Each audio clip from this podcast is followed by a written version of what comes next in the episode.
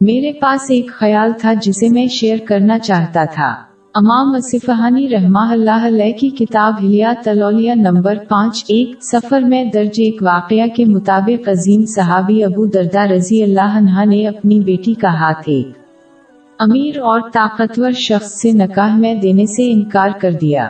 اس نے مشورہ دیا کہ اس نے ایسا صرف اس لیے کیا کیونکہ اسے ڈر تھا کہ اس کی بیٹی اس دنیا کی آسائشوں میں گم ہو جائے گی۔ اور اس سے بلا شبہ اس کے ایمان کو نقصان پہنچے گا۔ یہ عجیب بات ہے کہ مسلمانوں کی اکثریت نے اس کے برعکس سوچ کیسے اختیار کی ہے۔ اور اکثر امیر اور باثر لوگوں کے ساتھ تعلقات میں شامل ہونے کے لیے تلاش کرتے ہیں۔ وہ اکثر اپنے ایمان کی مذہبوٹی کے بارے میں کم فکر مند ہوتے ہیں۔ اور اس وجہ سے خاندانوں سے رابطہ قائم کرنے میں ناکام رہتے ہیں، جس کی خاص طور پر صحیح مسلم نمبر تین، چھ، تین، پانچ میں موجود حدیث میں نصیب کی گئی ہے۔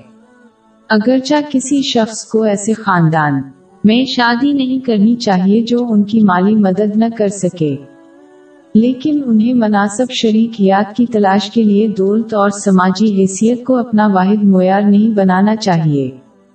یہ واقعہ ہر حال اور حالات میں ایمان پر غور کرتے ہوئے ہمیشہ دوسروں کے لیے بھلائی تلاش کرنے کی اہمیت کو ظاہر کرتا ہے۔